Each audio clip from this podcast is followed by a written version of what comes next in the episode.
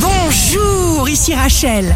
Demain, mardi 16 mars 2021, bonne santé pour les cancers. Une partie de vous sait exactement ce que vous devez faire. Mettez-vous à l'écoute de votre voix intérieure. Signe amoureux du jour, la Vierge. Prenez plaisir à être insouciant. Vous en avez parfaitement le droit. Si vous êtes à la recherche d'un emploi, les poissons, vous allez trouver le moyen de retourner les situations dans le bon sens.